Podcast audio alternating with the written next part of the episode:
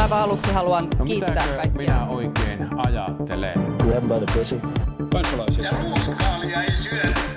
Mr. Gorbachev, tear down this wall. Politbyro.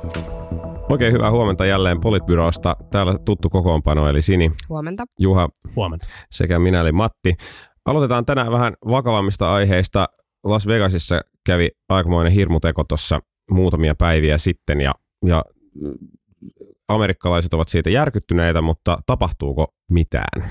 Jotenkin ehkä pelottavintahan tässä hommassa oli se, että se motiivi, miksi tämä Paddock teki tämän tekonsa, niin on edelleen auki. Jotain yksittäisiä lappuja tai jotain viestejä on löytynyt, mutta ei mitään manifestia, ei mitään selkeää money trailia, ei mitään selkeää merkkiä radikalisoitumisesta. Ja voi olla, että tämä jää avoimeksi. Viranomaiset ei ole kaikkea vielä kertonut, mitä tietävät, mutta, mutta selkeästi sitä motiivia vielä ei ole, ei ole löydetty. Ja se on ehkä jotenkin se huolestuttavin osa, kun, kun ihmiset ei pysty selittämään, että miksi näin kävi, vaikka ei, vaikka ei niin kuin ymmärtää ja hyväksyä tarttiskaan, niin joku selitys aina kaivataan. Hmm. Musta tota, tässä näkyy niinku erinomaisesti se, mitä niinku tarkoittaa olla valkoinen etuoikeutettu. Siis erinomaisesti. Sä ammut niinku yli m- lähes 60 ihmistä kuolee, yli 400 ihmistä loukkaantuu ja kukaan ei ole niinku valmis leimaamaan sua ensimmäisenä terroristiksi. Siis ihmiset on niinku jopa kiirehtii sanomaan, että tämä ei ole mikään terroriisku. Ja tavallaan e- ja siinä niin kuin näkyy jotenkin se, että, että sitten me ollaan niin kuin, me sanotaan, että tämä oli tämmöinen lone wolf ja tämä, tämä oli, oliko, hänellä, oliko hänellä mielenterveysongelmia ja muita. Me ollaan puhuttu tästä ennenkin täällä politbyrossa, mutta tämä oli niin kuin mun mielestä jälleen kerran hyvä osoitus siitä, että se, että sä oot valkoihoinen mies, niin tavallaan jotenkin sä, sä saat jonkinnäköisen niin kuin get out of jail free cardin niin kuin sen suhteen, että, että oletko sä vai etkö sä ole niin kuin terroristi. No siis toki, toki näin, mä oon tosta ihan samaa mieltä, mutta mun mielestä tässä tapauksessa itse asiassa e- pikemminkin se narratiivi on ollut se, että me emme tiedä, me emme voi ymmärtää. Ja sitten on spekuloitu erilaisilla jutuilla ja on spekuloitu myös mahdollisuudella siitä, että hän olisi radikalisoitunut jollain tavalla ja on, oli, oli pohdittu jotain, että oliko hän lähettänyt rahoja rahoja jonnekin, jonnekin ulkomaille ja oli niin kuin tämän, tyyppistä, tämän tyyppistä keskustelua, mutta, mutta totta kai yleisesti hän toi tietenkin, tietenkin pätee, mutta, mutta sitten on myös niin, että, että ei ole löytynyt mitään evidenssiä siitä, että hän olisi minkäännäköisen niin kuin organisoituneen, edes löyhästi organisoituneen terroristiverkoston jäsen. Mm, toki toki niin kuin, niin, voidaan Eikö sanoa, ISIS että ottanut tämänkin niminsä? ISIS otti tämänkin Otti, niminsä joo, itse asiassa, ja, mutta se, se, niin kuin, se taas kiirehdittiin oikeastaan julistamaan, että, että tämä ei pidä paikkaansa, tai että ei ole mitään viitteitä siitä, että Mm. tämä, tämä olisi. Tämä on niin vaikea käsitellä. Tietysti, tietysti niin kuin, jos katsoo ihan niin kuin numeroita, niin tietysti niin kuin tilastollisesti on varmaankin epätodennäköisempää, että hän olisi ollut iso- ISISin edustaja ja että oli, olisi ollut terroristinen. Ja, ja tavallaan mä niin kuin ymmärrän sen keskustelun siitä, että, että niin kuin kiinnitetään huomiota siihen, että miten nopeasti tietyllä tavalla niin kuin joku toinen tai miten vaikka Turun puukottaja hyvin nopeasti leimattiin terrorismiksi ja miten tätä ei, mutta, mutta tietyllä tavalla tietysti sen niin kuin terrorismi, terrorismileimankaan heiluttelemisessa musta ei pidä niin kuin puolin tai toisin olla niin liian nopea siinä mielessä, että, että niin kuin sehän ISISin tavoite on, että, että toivottaisiin, että kaikkialla olisi epävarmuutta ja kaikkialla Mm. pelättäisiin terrorismia ja että mistä tahansa se voisi iskeä, mutta, mutta niin kuin kaikessa välttämättä ei ole kuitenkaan kyse siitä. Mutta toi, mitä Juha sanoi, niin on juuri sen takia pelottavaa, että jos, jos tavallaan niin kuin nyt on lietsottu epävarmuutta jollain tavalla sitä kohtaan, että, että jos erinäköinen ihminen tulee sua vastaan tai istuu metsässä sun viereen, niin sä mietit näin. Ja sitten toisaalta se, että, että sitten niin kuin tällaisessa tapauksessa, missä me ei tiedetä niistä motiveista mitään, mutta jotain noin kauheita tapahtuu, niin se lietsoo niin kuin epävarmuutta Mm. niin kuin erilaisissa skenaarioissa. kyllä, että se on niin kuin, Totta kai. Tietysti kiinnostavaa on se, että nyt ehkä ensimmäistä kertaa koskaan, joskin todella todella lievästi ja ollaan vasta valmiita avaamaan keskustelu, niin, niin National Rifle Association yhdessä niin kuin republikaanien kanssa on niin kuin olleet valmiita tekemään jotain tiukennuksia. Mm. Hyvin, hyvin niin kuin, näin suomalaisen silmään näyttää kyllä hyvin niin kuin kosmeettisilta tiukennuksilta ne Musta must se, se niinku surkea tässä aselakien tiukennuksessa oli just se, että, että tuli se iltapäivällä tuli se uutinen, tai iltapäivällä Suomen aikaa tuli se uutinen, jossa, jossa republikaanit sanoivat, että no niin, voisimme ehkä harkita jotain tiukennuksia. Ja sitten muutama tunti sen jälkeen tulee, että NRA supports the plan. Silleen, ei hetto, että eikö ne niinku pysty mihinkään ilman, että Niin. että Ei. et niin kuin NRA on jo valmiiksi allekirjoittanut Kyllä. sen. Siis ei, ei tietenkään Ei pysty, pysty, ne, mutta pelkää, ne pelkää niitä esiva- NRA-rahoittamia esivaalihaastajia, kaikki republikaanit, ja se on,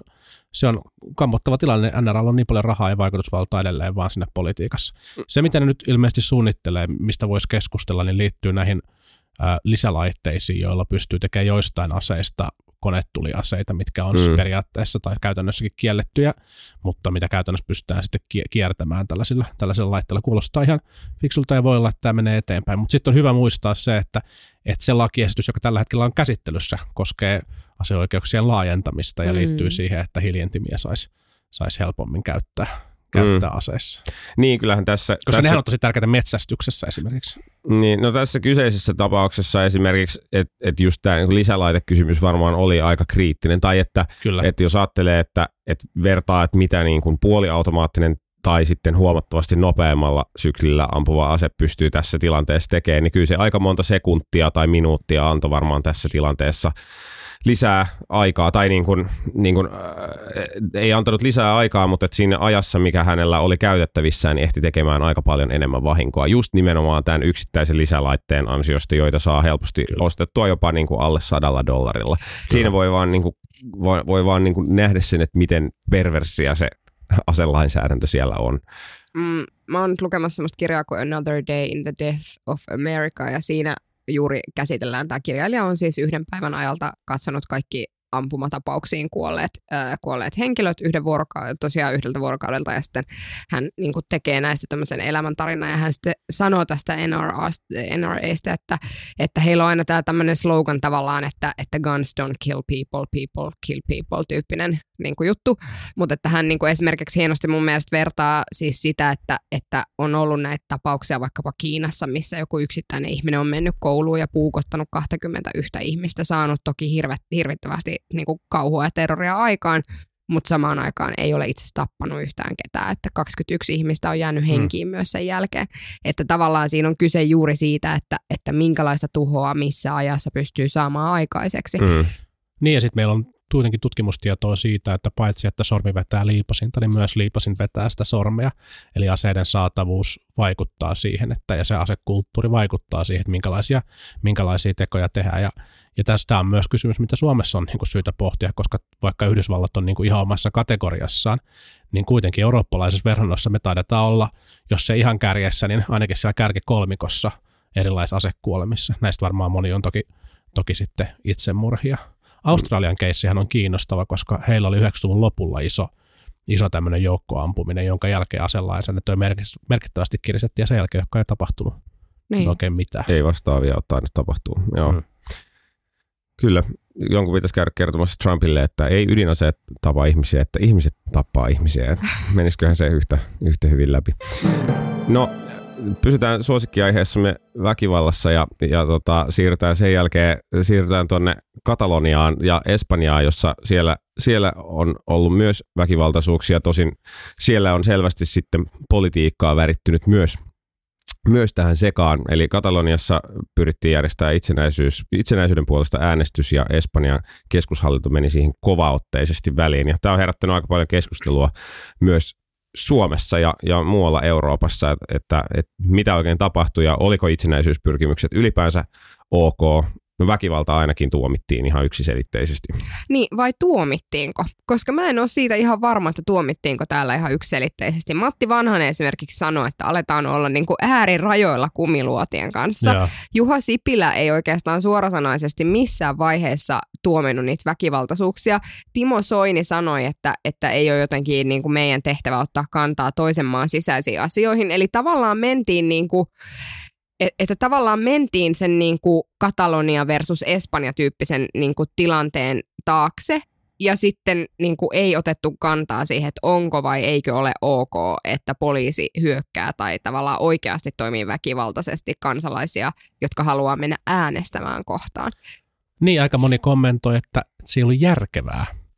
Se ei ollut järkevää, koska se saattaa niin kuin liatsoa tätä itsenäistymispyrkimystä, mutta, mutta ei ihan yhtä vahvasti kommentoitu sitä, että se ei ollut oikein. Mm. Mutta tähän on totta kai EUlle ihan hiton hankala kysymys, koska vastaavanlaisia alueita on EUn, EUn sisällä aika paljon. Ja, ja sitten on, on myös niin, kuin niin, että Espanja on, on niin kuin suveren Espanja on, on EUn jäsenmaa ja, ja, ja sen rajat kuuluu kyllä niin kuin sille itselleen eikä, eikä EUlle, mutta jotenkin olisi toivonut, että EUn johtajat olisi kyennyt sekä ottamaan niin kuin vahvan ää, eettisen kannanoton sen puolesta, että tämän tyyppinen väkivalta rauhanomaisesti äänestäviä ihmisiä kohtaan ei ole ok, Hmm. ja samalla todeta, että, että kysymys Katalonian itsenäistymisestä on Espanjan asia. Juuri näin. Mm. Ja siis, että juuri noin yksinkertaista se olisi ollut, Juha. Sä olisit voinut olla mikä tahansa eurooppalainen johtaja sanoa tuon asian.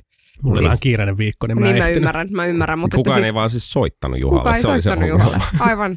Mutta että siis, että juuri noinhan se pitäisi sanoa, että, Mhm. mm-hmm. että tähän niin kuin Katalonian tilanteeseen ei voi ottaa kantaa kukaan muu kuin Espanja ja, ja niin kuin Katalonian aluehallinto, mutta että sitten on olemassa yksi selitteinen arvo, joka meillä on, että kun meillä on kuitenkin niin kuin ikään kuin väkivaltamonopoli tietyllä tavalla, että Hmm. meillä on niin kuin poliisilla on tietynlainen vä- väkivaltamonopoli kunkin valtion sisällä, niin silloin on tärkeää, että sitä ei käytetä niitä kansalaisia vastaan, jotka pyrkii niin kuin käyttämään omaa kansalaisoikeuttaan mielenilmaisuun ja äänestämiseen. Mm. Musta mielenkiintoinen, mielenkiintoinen kysymys on se, tai sen, tämän asian vaikeuden ehkä osoittaa just se, että, että jos tämän asian sovittaisi nyt sitten vaikka esimerkiksi Suomeen, tai ehkä jokaisen niin kuin, suomalaisenkin kansanedu, nimeltä mainitsemattoman kansanedustaja, joka ryntäisi aika nopeasti ottamaan tähän asiaan kantaa, kannattaisi kysyä, että no miten Suomessa reagoitaisiin, jos esimerkiksi Uusimaa päättäisi järjestää kansanäänestyksen Tai Ahvenanmaa. tai Ahvenanmaa tai Varsinais-Suomi tai, tai mikä tahansa, et, et niin kuin mitä, mitä se tarkoittaisi, miten Suomessa suhtauduttaisiin vastaavaan. No varmaankin täällä suhtauduttaisiin aika paljon Turku Niin vitseillä, jos olisi varsinais-Suomi, mutta rauha, rauha, rauhallisemmin tai vitsailemalla, mutta et ihan oikeasti. Et, et se, ei, Mm. se, ei ehkä, se ei ehkä ole ihan niin yksinkertainen kysymys kuin, että, että no antaa mennä vaan, että Mm. jos haluavat äänestää. Tai voisin kuvitella, että, että eräät niistäkin, jotka on niin kuin Kokärnä esimerkiksi, jos, jotka on tota, tässä e- esiintyneet aika aktiivisesti, niin jos, jos itsenäistymispyrkimys koskisi vaikka Helsinkiä, niin, niin se suhtautuminen voisi olla vähän eri. Niin, voisi luulla kyllä. Mutta että, että vielä palatakseni tähän niin kuin meidän valtiojohtajien ja, ja niin kuin poliittisten johtajien niin kuin kannanottoihin tähän asiaan, niin tämä ja moni muu semmoinen niin kuin keissi, jossa on pitänyt ottaa jonkinlainen niin kuin arvojohtajuuden paikka, niin kuin Mhm. vaikka halla valinta perussuomalaisten puheenjohtajaksi ja näin edelleen, niin, niin musta on niin kuin mielenkiintoista se, että, että Sipilä niin kuin lähestyy sitä asiaa aina niin kuin superhallintolähtöisesti. Siis tavallaan, että, että, hall, että mikä on niin kuin hallinnon näkökulmasta, tämä meni hallinnollisesti hyvin, tai niin kuin nyt tämä Katalonian tilanne, että, että mennään tavallaan se hallintokysymyksen taakse. Ja sitten ikään kuin Petteri Orpo on niin kuin toisinaan paremmin, toisinaan huonommin, mutta kuitenkin niin kuin pyrkinyt sanomaan, että mikä on niin kuin oikein ja mikä Mm. ei, ja ottanut tavallaan sellaista arvojohtajan roolia. Ja mä uskon, että se on yksi asia, mikä näkyy siinä niin kuin keskustan laskevassa kannatuksessa, toki sen lisäksi, että heidän suhtautuminen niin kuin kaupunkeihin on hyvin problemaattista, mutta että mä luulen, että tämä on niin kuin myös yksi sellainen asia, mikä selittää niin kuin esimerkiksi kokoomuksen kovempaa kannatusta kuin keskustan, että siellä niin kuin uskaltaa niin kuin johto sit kuitenkin niin kuin ajoittain ihan oikeasti myös sanoa, että Mm. tämä ei ole ok ja että tämä on ok, niin kuin arvopohjalta eikä hallintopohjalta. Hmm. Mm.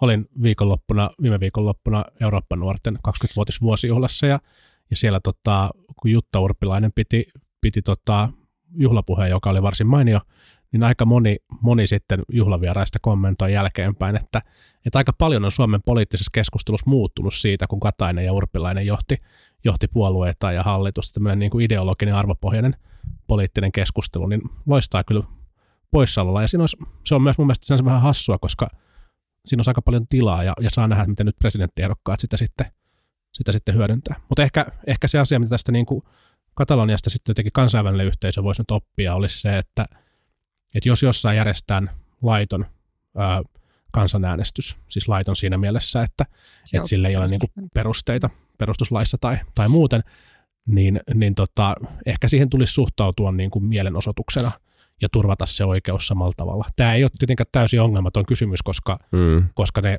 äänestyksiä osallistuvat kansalaiset ei välttämättä tätä, tätä niin kuin hahmota ja se voi johtaa, johtaa niin kuin demokratian legitimiteetin kriisin syvenemiseen kyllä, mutta, mutta en mä oikein keksi niin kuin muutakaan ratkaisua tällaisiin tilanteisiin. Niin ja siis todennäköisesti aika moni katalonialainen, joka ei olisi uskonut siihen tai, tai moni katal- katalonialainen olisi, olisi varmaan todennut, että no ei tämä ole laillinen kansanäänestys, eh, kansanäänestys, joten ihan turha nyt ruveta tässä riehumaan. Tai että, että se olisi helposti ehkä saattanut kuivua kokoon, mutta että toki niin kuin tämän ansiosta, ansiosta koko valokeila on kääntynyt koko asian päälle, kun, kun siihen keskushallinto on suhtautunut niin nuivasti. Niin ja sitten vielä se, että, että jos tosiaan Suomi olisi tässä samassa tilanteessa esimerkiksi Ahvenanmaan kanssa ja Ahvenanmaa rupeisi järjestämään kansanäänestystä, jolla ei ole minkäännäköistä perustuslain suojaa, niin, niin kuinka moni suomalainen ihminen, joka jollain tavalla vastustaa sitä asiaa tai kannattaa sitä asiaa, lähtee siihen, että tämä kansanäänestys ei nauti nyt perustuslain suojaa. Siis että, että kuinka moni oikeasti on niin kuin kartalla siitä, että mikä on laillinen kansanäänestys ja mikä on laiton Mm, kansanäänestys niin, niin, sitten kyllä. kuitenkaan.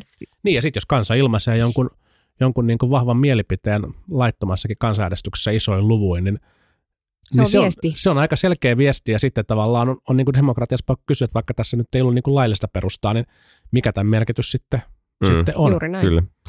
No, mennään, mennään Katalonian maakunnista, palataan Suomeen ja, ja kaupunkien ja maakuntien väliseen vastakkainasetteluun, tai sellaiseksi ainakin osa sitä haluaa kutsua. Eli, eli Jan Vapaavuori järjesti Helsingissä C21, eli, eli, eli 21 suurimman kaupungin välisen konventin täällä, ja, ja nyt sitten tätä pidetään hyökkäyksenä maakuntia kohtaan, tai ainakin jotkut pitävät. Ja, ja Jan, Jan taas on sitä mieltä, että tämähän on vain kaupunkien välistä vuoropuhelua. Niin mun mielestä olisi kiva, jos Suomessa olisi 21 suurta kaupunkia. Niin. Oikeasti suurta kaupunkia. Niin. Kyllä, niinpä. Kuvaava oli myös se, että, että eilen Maikkarin kymppiuutisissa, oliko se kolme vai neljä maakunnan tota, ää, keskuskaupunkien osalta todettiin, että heidän, heidän kaupunginjohtajat oli ärtyneitä, kun heitä ei ollut kutsuttu mukaan, koska meillä olisi tosiaan tulossa maakuntia, joiden keskuskaupungit ei mahdu 21 suurimman kaupungin joukkoon. Juuri näin. Niin, joissa on siis alle 50 000 ihmistä. Kyllä. siis musta, ja nythän tosiaan sitten eh, he ilmoittivat, että he myös tekee tästä tälla- tällaisen tavallaan pysyvän, Pysyvän, niin kuin, mm. niin kuin boardin, pyöreän pöydän, jossa he sitten jatkossakin käy tätä keskustelua. Ja musta se on ihan, tiedättekö te, ok. Se on niin kuin edunvalvontaa siinä, missä tiedät sä kuntaliitto on edunvalvontaa. Että mun mielestä ei pidä sillä tavalla mennä mihinkään, tiedät sä sen taakse, että kuntaliitto olisi joku tämmöinen niin kuin neutraali entiteetti. Ei tietenkään ole. Siis mitä, kuntaliittohan on kaikkien kuntien puolesta yhtä lailla. Aha, niin kyllä, aivan anteeksi, kyllä. Eli C21, unohtakaa. Tai Mutta- maakuntien. Jos. Niin, kyllä. Mutta että, et ehkä jotenkin niinku, ää, ää, musta tämä on ollut tosi mielenkiintoista seurata tavallaan tämä keskustelu, että eihän kukaan ole siis sanonut, että maakunnissa ja tavallaan syrjäseuduilla ei pitäisi olla palveluita. Kukaanhan ei ole sanonut sellaisia mm. asioita, vaan ollaan puhuttu siitä, että ei tehtäisi sellaista politiikkaa, joka kampittaa kaupunkien kasvua. Koska se kaupunkien kasvu tässä maassa nyt sitten kuitenkin sori, kärnät ja kulmunit ja muut keskustalaiset, niin se kaupunkien kasvu niin kuin drivaa tavallaan tämän koko maan kasvua. Mm. Todennäköisesti aika paljon enemmän onnellisuutta luotaisi, niin asetan nyt vastakkain, sori siitä, A, mutta todennäköisesti aika paljon ene, enemmän onnellisuutta luotaisi esimerkiksi sillä, että valtion apu, avusta edes osa, joka menee sinne maakuntiin, niin kanavoitaisiin esimerkiksi siihen, että, että Helsingin niin kuin vähäosaisimmilla alueilla olisi olisi niin kuin enempi rahaa koulutukseen tai, tai ympäristöön tai johonkin sen sellaiseen. Just näin. Niin, ja tähän on vielä sellaista, mitä kukaan ei tässä yhteydessä ole, ole niin kuin itse asiassa edes vaatinut, vaan se, mitä, mitä nyt vaikka nämä C21-kaupunkien kaupunkiedustajat on puhunut, että heille annettaisiin mahdollisuudet tehdä, tehdä näitä kasvupalveluita edelleen, eli työllisyyteen ja, ja yrittämiseen liittyviä palveluita. Ja sitten on kannettu huolta siitä, että kun tätä omaisuutta ja tuloja siirretään pois kaupungeilta, niin minkälaiset mahdollisuudet heillä on tehdä tarvittavia investointeja omalla alueella. Mm. Mun mielestä on aika, aika maltillisia huolia ja ei, ei voida niin kuin ajatella, että, että nämä on nyt pois maakunnilta tai, tai maaseudulta. Ja, ja ehkä jotenkin tämän niin keskustelun ärsyttävimpiä piirteitä on ollut sellaiset niin ajatukset siitä, että kyse on siitä, että helsinkiläiset ei välitä muusta Suomesta. Tässä on ensinnäkin aika paljon isompi joukko kaupunkeja, kaupunkeja mukana ja, ja sitten oikeasti kyse on vaan siitä, että näissä kaupungeissa väki haluaisi tehdä asioita edelleen edelleen niin kuin omalla tavallaan. Mutta sen päälle totta kai on niin kuin ihan itsestään selvää, että kaikissa yhteiskunnissa keskusta maksaa sitä periferian, ää, ja en tarkoita poliittista keskustaa, vaan sitä niin kuin, missä ihmiset asuu ja missä on niitä yrityksiä ja sitä teollista toimintaa, niin se maksaa sitä periferian elämää erilaisilla tulonsiirroilla. Niin se menee ja niin sen kuuluukin mennä. Ei tätä, tätä kuviota kukaan kyseenalaistanut. mutta, mutta sitten se, se ajattelu, mitä joillakin ainakin siellä maakunnissa tuntuu olevan, että, että se, että jos heillä ei ole jotain, niin se johtuu siitä, että se, on, se asia on kaupungeissa. Juuri Heillä näin. ei ole ihmisiä, kun ne ihmiset on kaupungeissa, tai heillä ei ole yrityksiä, kun ne ihmiset on kaupungeissa, niin ei sitä voi pakottaa toiseen suuntaan. Juuri se ei vaan, niin kuin, siinä ei vaan ole niin kuin mitään mahdollisuutta. Ja mun mielestä niin kuin onnettomin esimerkki tästä oli kyllä keskisuomalaisen kannanotto, jossa ne ehdotti, että Helsingin ei pitäisi saada tätä Euroopan lääkevirastoa, koska se pitäisi sijoittaa, sijoittaa niin kuin samoilla perusteilla kuin Fimea olisi pitänyt sijoittaa Helsinkiin, niin tämä pitäisi sijoittaa Keski-Eurooppaan. Ja jotenkin tällainen niin kuin kyvyttömyys katsoa, katsoa isoja kokonaisuuksia, niin, niin tota, onhan se nyt aika surullista. Mm. Niin, kyllä, ja siis tavallaan se, että, että mä, mä niinku ymmärrän sen niinku ketutuksen, mikä liittyy, mutta et sitten niinku mikä liittyy, liittyy tavallaan siihen, että, että keskuskaupungit erityisesti eteläisessä Suomessa vetää, vetää niinku ihmisiä, vetää yrityksiä, mutta juuri tavallaan toi, että, että se ei ole mikään sellainen, että eräänä päivänä tiedät, että kaupungit päättivät viedä kaikki ihmiset, vaan siinä kävi vähän niin, kuin niin, että ihmiset päätti muuttaa niihin kaupunkeihin ihan itse ja omasta vapaasta tahdostaan. Mm. Siitä huolimatta, että sitä muualla asumista aika paljon edelleenkin Kyllä. tuetaan. Ja vielä tuosta niinku Helsinki sitä ja Helsinki tätä tyyppisestä ajattelusta, niin onhan se nyt, niinku, että jos meillä on 21 yli 50 000 asukkaan kaupunkia, jotka ovat yhdessä päättäneet, että me tehdään yhteistyötä jatkossakin tästä edunvalvonnassa, niin kyllähän se kertoo siitä, että tämä koko maakuntauudistus ja, ja ne premissit, joilla sitä tehdään, ovat ongelmallisia monen monen muun, 20 muunkin kaupungin mielestä kuin Helsingin. Mm. Että, että kyllä se kertoo siitä, että siellä ollaan niinku huolissaan jostain sellaisesta, mitä nyt niinku hallituksessa ollaan kyvyttömiä syystä tai toisesta näkemään. Niin, niin siis, siis mun mielestä se, se niin kuin yksi, yksi aika hyvä, hyvä näkökohta tähän on se, että, että yksi, yksikään maakunta ei ole siis isompi kuin Helsinki.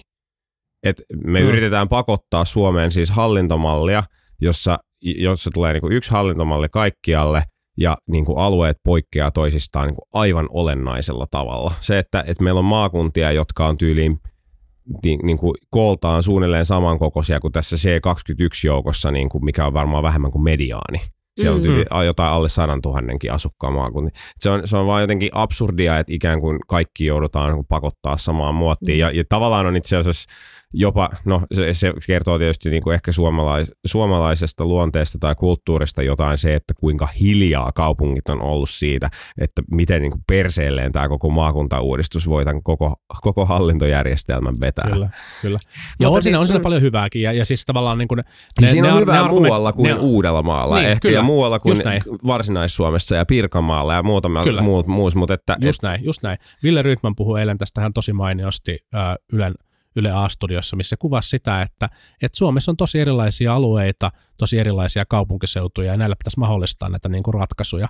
Ja, ja, ja se, se, se, se ei ole ehkä niin kuin puhdas malli siinä mielessä, että, mutta, mutta et eihän niin kuin, kaikki on kuitenkin poliittisia valintoja, jos haluttu, haluttu tehdä puhdas maakuntamalli, niin sen olisi rakentaa 12 maakunnan pohjalle. Tai mutta, viiden. Tai viiden, mutta keskusta halusi 18. Niin. Mutta tämä onkin mun mielestä kiinnostavaa, että mitä nyt tulee tapahtumaan sitten kokoomuksen ja keskustan, keskustan välillä. Sinisillä ei tähän varmaan ole kantaa, koska tämä ei liity ehkä keskiluokan verokapinaan, paitsi sen osalta, että tai maakunn- maahanmuutto, ma- maakunnille ei pidä tulla sitä verotusoikeutta, koska keskiluokka. kyllä. Mutta, mutta, mutta nyt Orpohan on ottanut jo vähän kantaa, että tätä Helsingille, Helsingille myönnettyä erioikeutta näiden niin kuin työllisyys- ja yrityspalveluiden, kasvupalveluiden osalta, niin pitäisi voida harkita vielä muillekin, Mm. muillekin kaupungeille. No ainakin Ää, Turku on esimerkiksi protestoinut Kyllä. sitä, että käytännössä Turku käyttää kymmenen kertaa enemmän rahaa tähän niin kuin kasvutoimintaan kuin mitä se muu maakunta yhteensä. Ja käytännössä se olisi tulonsiirto turkulaisilta muualle Varsinais-Suomeen. Uskotteko te, että kokoomus tulee tässä aidosti toimimaan vai onko tämä onko tämä vaan niin kuin neuvottelujen pelimerkki sen varmistamiseksi, että se valinnanvapaus tulee sitten oikein muotoisena ulos sieltä hallituksen esityksen? Niin siis mikä valinnanvapaus? Niin, mä luulen, että me ollaan niinku vähän niinku ehkä past the point jollain tavalla, tai, tai not yet there. Ainakin, että et niinku huhut, mitä kuuluu siitä, että millä tavalla, miltä se valinnanvapauslainsäädäntö nyt näyttää ja minkä, minkä verran siinä on jäljellä valinnanvapautta ja minkä verran lainsäädäntöä, niin aika vähän sitä ensimmäistä, aika paljon sitä jälkimmäistä. Ni, ni, ni, tota, et, en, en nyt ole ihan varma, että onko siinä kuinka paljon puolustettavaa vielä siinä. Joo, kyllä. Tietysti, tietysti hallintonäkökulmasta paljonkin, mutta joo. Juha mutta Sipilä on tyytyväinen. Juha Sipilä on tyytyväinen. Täällä on paljon hallintoa. No joo, mutta siis vielä, vielä tuosta, niin kuin, että onko kokoomus valmis toimimaan, niin mä luulen, että, että aluksi ja kuntavaalien alla kokoomus oli tosi varovainen puhumaan kaupunkien asemasta yhtään mitään. Mm, ehkä jollain tavalla se, että kun on nähty, että kuinka suosittu Jan Vapaavuori oli Helsingissä, ää, kuinka paljon se saa itse asiassa positiivista vastakaikua kaupungeissa myös Mm. muualla kuin Helsingissä, ne hänen lausunnot ja tavallaan, että ihmiset niin kuin yli puolueen rajojen sanoo, että vihdoin ja viimein kaupungeilla on joku puolustaja, niin jotenkin mä luulen, että se on antanut ehkä vähän rohkeutta Petteri Orpolle tavallaan tässä suhteessa. Ja mä luulen, että siitä siis jos mun pitäisi veikata, niin mä luulen oikeasti, että siitä tulee jonkinnäköinen niin kuin hankaluus hallituksessa sen Joo. takia, että kokoomus on nyt niin paljon suositumpi kuin keskusta, niin kuin merkittävästi suositumpi. Niin, ja miksei nyt tavallaan katsoa niitä niin kuin, katsoa niitä pelimerkkejä, koska Niin. siellä on niin kuin oikeasti, oikeasti mahdollisuus. Mua on pikkusen huolestunut tässä poliittisessa kuviossa se, että kun, kun SDPn kannatus ihan suurimmissa kaupungeissa on hiipunut, että siitä tulee toinen tämmöinen tavallaan, jos kes- keskustaa se maaseudun, niin sitten SDP on ollut tällainen niin kuin hiipuvien paikkakuntien, hiipuvien kaupunkien puolue, ja sitten olisi kaksi niin kuin valtapuoluetta, jotka olisi jotenkin tällaista niin kuin kaupungistumiskehitystä vastaan. Mutta sinänsä tämä C21-verkosto on tosi hyvä sen kannalta, että vaikka suurin osa näistä kaupunginjohtajistahan oli kokoomuslaisia, niin siellä on joukossa myös monia kaupunkeja, joissa SDPllä itse asiassa on ihan merkittävän hyvä asema, ja, ja tämä voisi toivottavasti niin kuin rohkaista myös, myös nyt demarit, demarit tämän niin kuin kaupungistumisagendan agendan taakse vahvemmin. Ja muutama kepulainenkin kaupunginjohtaja siellä Kyllä. taitaa olla, ja- joka on varmaan, että strategisesti on varmaan ihan viisasta, että tämmöistä vuoropuhelua voidaan käydä. En tiedä, minkälainen asema sitten näillä kepulaisilla kaupunginjohtajilla on puolueensa sisällä, mutta, mutta voisin kuvitella, että, Hmm. että Kyllä. kyllä se sana sielläkin jonkun verran painaa. Ainakin se vähän tästä potentiaalista vastakkainasettelua pikkusen. Kyllä. Puhutaan vielä hetki pojista ja, ja Olli Luukkaisesta ja OAJista ja poikien oppimisvaikeuksista. Helsingin Sanomissa oli hyvä juttu aiheesta, miten hankalaa poikien, tai miten, miten huonolta näyttää poikien lukutaito ja miten merkittävästi heikompaa se on kuin tyttöjen lukutaito vastaavassa, vastaavassa iässä. Ja tästä ovat nyt sitten monet huolestuneet yli puolueen rajojen, paitsi Olli Luhkainen OAJin puheenjohtaja, joka totesi, että pojista se vaan johtuu, kun niitä tykkää enemmän, tykkäävät enemmän vaan pelata tietokoneella. Onko kyse asenneongelmasta vai kenties jostain muusta? Ja kenen asenneongelmasta? No, mäkin, mäkin kyllä tykkäisin pelata enemmän tietokoneella kuin, kuin tota. Miksi vaan lobbaat, etkä pelaa tietokoneella? Kyllä, Mä kysyn kyllä. vaan. Niin. Kyllä Niin. tämä on niinku ihan selvästi Olli, Olli Luukkaisen niinku asenneongelma. Ää, siis täydellinen kyvyttömyys nähdä minkäännäköisiä rakenteellisia ongelmia siinä tavassa, miten niinku koulua käydään tällä hetkellä. Siis on niinku varmasti myönnettävä, vaikka itse ehkä olen ollut tämmöisiä niin sanottuja kympin tyttöjä, niin, niin totta kai se palvelee se koko systeemi, miten koulu on rakennettu, niin se palvelee tällä hetkellä niitä ihmisiä, jotka jaksaa istua hiljaa paikallaan ja kuunnella, mitä heille sanotaan ja, ja näin. Ja, mutta tämä oli jännä, kun tästä kävi niin Twitterissä keskustelua, niin sitten yksi ihminen haastoi mua, joka oli siis liikunnanopettaja koulutukselta oman bionsa mukaan, niin hän haastoi ja sanoi, että, että kyllä, että, että tässä on niin kuin, että, että ei ole mitään sukupuolittunutta, että sinulla on todella vanhentunut käsitys koulut, koulutuksesta, että esimerkiksi niin kuin, että tuntumani on se, että esimerkiksi erityisopetuksessa tai tukiopetuksessa olevien niin kuin tyttöjen ja poikien määrä on aika tavalla tasan, mutta tähän tarvittaisiin jotain tilastoja, jolloin lempi vihreäni Espoosta, ää, Espoosta tuota, laittoi siihen sitten sitten linkin, että no tässäpä on tilastoa, että 70 pinnaa poikia, 30 pinnaa tyttöä, että ei taida mennä ihan Mm. tasan. Että kyllä se kertoo niin kuin jostain rakenteellisesta ongelmasta, joka siellä koulun sisällä on, koska musta niin kuin on ihan selvää, että ei voi olla niin, että pojat ei vaan tajuu. Niitä oli mun mielestä monella tapaa hirveän kiinnostava tämä, tämä Luukkaisen twiitti laiskoista pojista. Yhdessä seuraessa epäiltiin, että, että voi olla, että se oli aika harkittu twiitti, harkittu teko, harkittu laustu siinä mielessä, että, että jos ei niin kuin enemmistö, niin ainakin aika iso osa OAI-jäsenkunnasta saattaa jakaa sen turhautumisen tunteen, mitä Luukkainen siinä tweetissä esitti. Ja se on aika huolestuttava, huolestuttava tilanne, jos, jos niin kuin näin on. Mutta mua aina ärsyttää ihan suunnattomasti tällaiset niin kuin jonkin ihmisryhmän laiskaksi tuomitsevat kommentit, koska ne on tietenkin, paitsi että ne on niin kuin hirveän yleistäviä, mikä ei yleensä pidä paikkaansa, niin ne on myös sinänsä niin kuin nollalausuntoja, koska sehän ei vielä niin kuin tarkoita tai ratkaise yhtään mitään. Mm. Että jos pojat on laiskoja tai maahanmuuttajat on laiskoja tai, tai kotiäidit on laiskoja tai milloin mitkäkin ihmiset on niin kuin laiskoja, niin se ei, se ei tavallaan se ei ole minkäännäköinen yhteiskunnallinen ratkaisu vielä, se ei ole minkäännäköinen rakenteellinen tai toiminnallinen ratkaisu, jolla tätä niin kuin ongelmaa, mikä siellä taustalla on, niin pyrittäisiin millään tavalla parantamaan. Mm. Ja, ja jotenkin niin kuin OAIin kaltaiselta vaikuttajataholta, joka on niin kuin koulutuspoliittisessa keskustelussa ja vaikuttamistyössä ihan keskeisimpiä Suomessa, niin toivoisi vähän parempia avauksia tämän suhteen. Niin, niin ja siis, että tavallaan se erityisesti, miksi se on huolestuttavaa, että jos, jos Luukkaisen asenne heijastelee suuren osan jäsenkunnasta asennetta, niin sehän todennäköisesti vaan itse asiassa kertauttaa sitä ongelmaa ja, ja, ja, saa sen jatkumaan. Se varmaan, varmaan niin kuin iso, iso hankaluus on se, että, että miten, miten se opiskelu olisi poikien, tai, tai, tai miten sitä muutetaan, että, että opiskelu olisi jotenkin – poikien kulttuurissa tai pojiksi identifioituvien kulttuurissa olisi jotenkin houkuttelevampaa. Et se, sehän on se tavallaan, mille on ihan tosi vaikea tehdä mitään, eikä se ole kyse edes niin kuin siitä yksilöstä välttämättä. Et jos se nyt vaan on niin, että sun niin kuin kavereiden mielestä ei ole niin kuin siisti juttu tehdä läksyjä tai, tai lukea paljon tai muuta, niin, niin se on esimerkiksi, jos näin on, niin silloin siihen on sen opettajan ihan hirveän hankala tehdä mitään. Mutta sitten ihan hyvä, hyvä semmoinen niin kuin henkinen harjoitus tai mielikuvaharjoitus, minkä jokainen voi nyt kotonakin vaikka tehdä, on se, että et miettikää, että kuinka monta kirjaa te luitte vuodessa vaikkapa kymmenen vuotta sitten, ja kuinka monta kirjaa te luette nykyään vuodessa, ja miten paljon – digitalis- digitalisaatio, erilaiset laitteet, sosiaalinen media on vaikuttanut teidän keskittymiskykyyn, teidän, teidän mm. lukemiseenne. Mm. Ja miettikää sitä, että kuinka usein te istutte 45 minuuttia tai, tai mitä se on nykyään monessa paikassa 75 minuuttia putkeen keskittyen johonkin työtehtävään ilman, että te tsekkaatte Facebookia tai viestejä tai jotain muuta. Ja nämä on niin kuin niitä vaatimuksia, mitä näille laiskoille pojille nyt ehdotetaan. Ja tästä yksi kaveri puhui tosi hyvin, että tämä koko maailma ja ympärillä on tässä suhteessa muuttunut. Ja se täytyy ymmärtää ja, ja tavallaan ei voida olettaa, että ne pojat tankkaa niin kuin latinan taivutusmuotoja samalla tavalla kuin aikaisemmin mm. Lyseon penkillä on tankattu. Ky- kyllä mä jäin miettimään sitä Hesarin, Hesarin artikkelia, kun sanottiin jo siitä, että kuinka moni osaa kirjoittaa työhakemuksen ja muuta. Mä mietin sitä, että, että okei, että jos ajattelee, että pääasiallinen kirjoittamisen muoto on nykyään käytännössä joku niin kuin Facebook tai Slack-viesti tai joku muu, jossa ei ole niin, kuin niin on välimerkeistä tai isoista kirjaimista tai muista väliä. Että jos se on se muoto, millä sä oot oppinut alun perin kommunikoimaan niin kuin mm. tekstimuodossa, koska ei ollut mitään semmoista vaihtoehtoa silloin, kun me mm. oltiin nuoria, voi helvetti.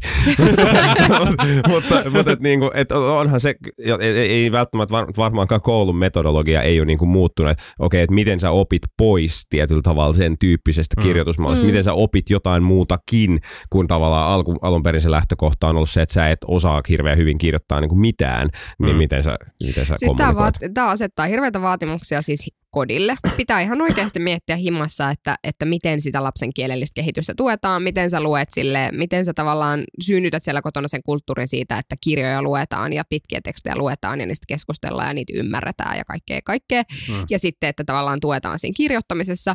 Mutta sitten toisaalta siis tämä niinku koulun niinku rooli, että musta on hauskaa, että kun lukee jotain management tipsejä niinku ihmisille, että näin olet tehokas päivällä ja sitten, että ota 25 minuuttia kerralla ja sen jälkeen pidä viiden minuutin tauko. Aikuisille ne ohjeet on niinku tällaisia. Hmm. Ja sitten puhutaan kuitenkin niinku lapsista, joiden keskittyminen on välillä niinku kultakalan taso, niin sitten jotenkin se, että, että miksi sitten me odotetaan heiltä toisenlaista.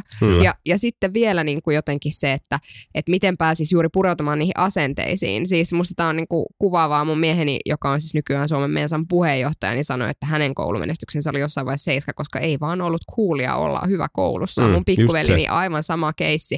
Että tavallaan, et, että miten päästään niin kuin sinne asenteisiin sitten ja miten päästä siihen, että pojat niin kuin kirittäisi mm. toisiaan siinä hommassa. Mm, et, to, toki ehkä nyt tähän yhteyteen on hyvä sanoa se, että pedagogikouluissa on toki paljon muuttunut siitä, siitä siitä niin kuin 50-luvusta, kun me ollaan opiskeltu. Matti ehkä 60-luvulla. Ja, ja tota... Voi jumalauta, Juha. Mutta et, et siis siellä tehdään paljon hyvää ja siellä on tosi paljon hyviä, hyviä opettajia. Yksi mun mielestä niin kuin kiinnostavimpia juttuja, mitä viime aikoina tämän suhteen on lukenut, on siis liikkuva kouluhanke, joka, joka on tuonut tällaisia toimintamalleja siitä, miten niin kuin sitä istumista vähennetään sen, sen oppitunnin aikana. Siinä liikutaan, siinä nostaan seisomaan, käydään niin kuin keskusteluja kävellen, kaikkea tämän tyyppistä. Ja, ja tota, siinä voi olla kyllä, niin kuin, että, että jälleen kerran niin kuin ehkä yksittäistapaukset, yksittäiset koulut, yksittäiset pedagogit, yksittäiset hankkeet löytää sellaisia viisasten kiviä, mitä järjestelmä kokonaisuutena ei tuota. No niin, nyt, nyt me päätämme tämän jakson tähän. Äh, mentiin jo hieman yliajalle suorastaan, mutta tämäkin jakso löytyy siitä huolimatta raportista ja me palaamme ensi viikolla asiaan. Kiitos kaikille. Kiitos. Moi moi. Politbyro.